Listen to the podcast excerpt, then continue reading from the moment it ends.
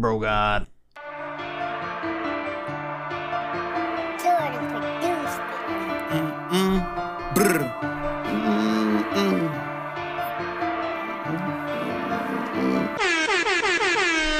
Hi everyone, welcome to Space Pope Reviews episode 16. My name is Vince, or as some people call me, the Space Pope. This is my podcast where I critique SoundCloud, Twitter, and other independent rappers with the hopes of helping them level up. I was a rapper myself for five years and I didn't get anywhere with it, but it did teach me the tricks of the trade a little bit. I've also been an amateur music reviewer for about 10 years and I've had a couple odd jobs in the music industry, so I have a little bit of insight on that corner of the world. And now I'm hoping to share my wisdom with you guys. If you want me to review your project, you can email me at gugl0003 at gmail.com. Today's episode, I'm going to be reviewing a project called Pigsty by a collective called No More L's.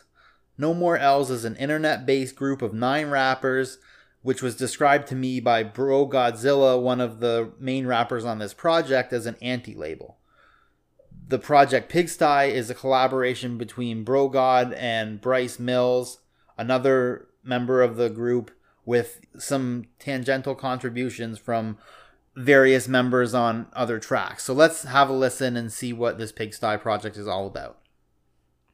No, we at eyes, but I was sent to upbeat the balloon. America's colorful, a some would call it a cartoon. You stuck inside the walls of confinement, yo, bro, they got you. Realities in industry, the show's about to start soon. Drown me with information, target me with your harpoon. They left me in this environment and taught me how to read and write. So now I gotta live to teach the youngins to exploit the fight. Make a track about it, I'm sure there's plenty of chart room beyond vomiting. They made a market out of status values and use it as an excuse to shoot us down ad hominem. These are the tools that we had found at the park you left. We ain't even proud of this. Niggas doing bids for shit that's legal and corporate. Find another way to counter style, see how much more you get. Every single politician now is a closet extortionist. And they ain't even all folks, fuck Porky Dope Pig. shit trickling down like it's the Reagan era. What would you do to make sure your family is taken care of? Reflecting on years of bad luck like you were breaking mirrors. To rise up, slanging that sophisticated terror. You see, being woke is cancerous to your mental. I'm ready for smoke, rolling with cannabis and a pistol. I feel like Tupac out. I'm planning to land on death instead of looking at God will pen the anarchist manifesto.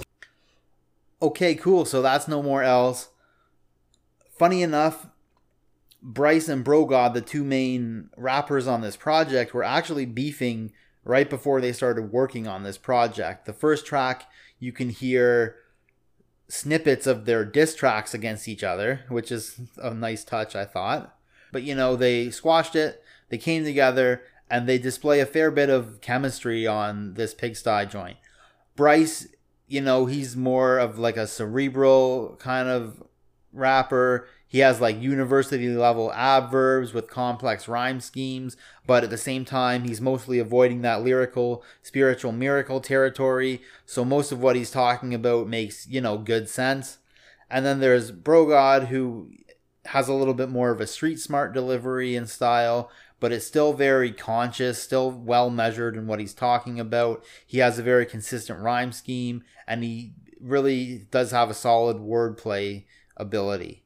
Both the rappers have strong, technical sounding, fast flows that complement each other and the more politically charged lyrics very well.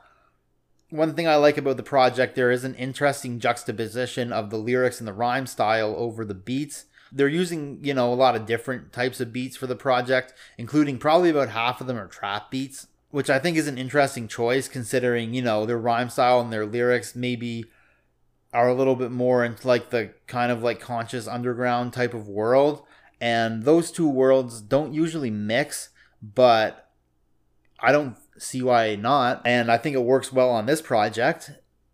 So, yeah, that made me think of a recent article I read as well. In an interview we did in The Guardian, Madlib, the big hip hop producer, said that hip hop should be public enemy right now, but it's not.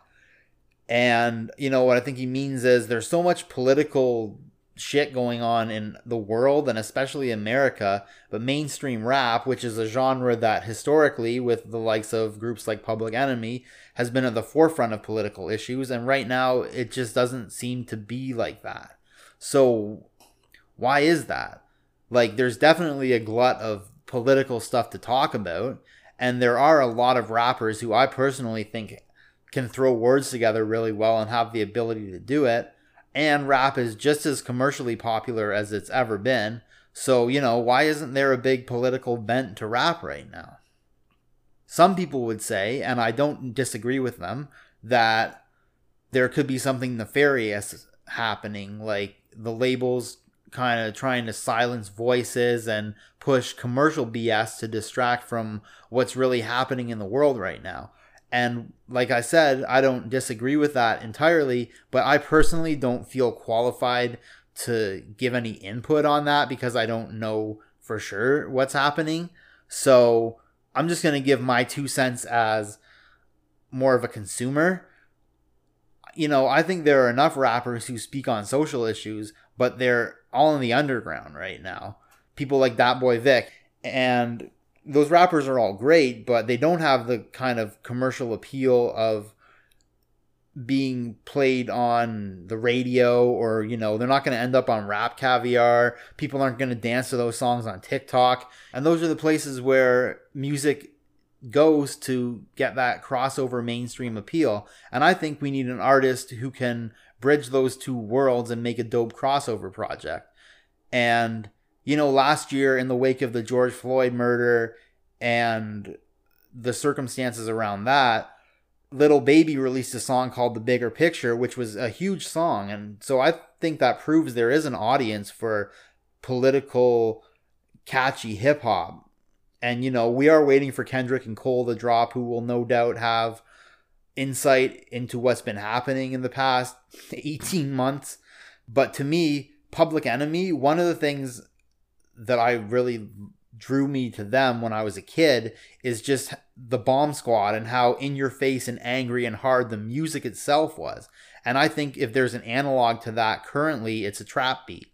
Trap beats are the hardest beats we have right now. So I think it's totally possible that someone could have the impact of Public Enemy if they started spitting hard ass political lyrics over hard ass beats. And No More L's is swerving into that lane right now. And I think they can make a move towards that. The only thing that I think holds them back a little bit is the mix isn't at that commercial level yet. And I say this about a lot of what I listen to and review. I get to sit with these projects, listen to them three or four times before I review them. So I get to fall in love with what they do well. But you know, unfortunately, most people, especially casual fans of music, if they turn it on and the mix isn't to that professional quality that they expect, they believe that the music isn't to that professional quality that they expect, which is BS, but unfortunately, that's how a lot of people's ears work. And I mean, there are kind of layers to the mix on this Pigsty project. Like, first of all, it was made possible by lots of file sharing and the like because it is an internet based collective. You know, you have nine different guys in nine different studios. It's going to be hard to get a super cohesive, dialed in mix. I also was listening to the project on YouTube Music and Spotify, and Brogod sent me the Apple Music version, which was admittedly a fair bit better, but I already had that bad first impression from listening on YouTube music, and I feel like, unfortunately, there are other people in my shoes who heard it like that. So that's kind of important. Um, also, like I feel like from a creative perspective, like there's certain songs that I think you did a really good job doubling up the chorus vocals to differentiate them from the verse, or adding like effects. Those songs kind of stood out on the project to me a little bit and I think a little bit more spit and polish throughout the whole project would have just put it at a level that made it super enjoyable to listen to from start to finish. And, you know, I don't think it needs to be perfect or anything. I get a huge 3 6 Mafia vibe from listening to this just because it's so raw and energetic and kind of like grassroots and I, I can't. It's got this je ne sais quoi. You know what I mean? The same kind of feeling you get from listening to Three Six, where you're listening to something that's new and fresh and not entirely fleshed out from a how are we going to package this sort of way, but at the same time, definitely something interesting is happening. So this project is definitely, definitely worth a listen. There's so many different styles on here as well that I think anyone who listens can get something out of it. Like one or two songs, it sounds like OutKast over a cloud rap beat, which is cool. You know, I get little bits of underground East Coast feel on some of the songs. There's lots of modern trap going on. There's a juvenile interpolation, which is always a big win for me. And I wouldn't say this project is cohesive necessarily, but that's perfectly fine. You know, it's a fun listen, it's an engaging listen, and that is way more important to me than making, you know, like a well rounded artistic product or some nonsense.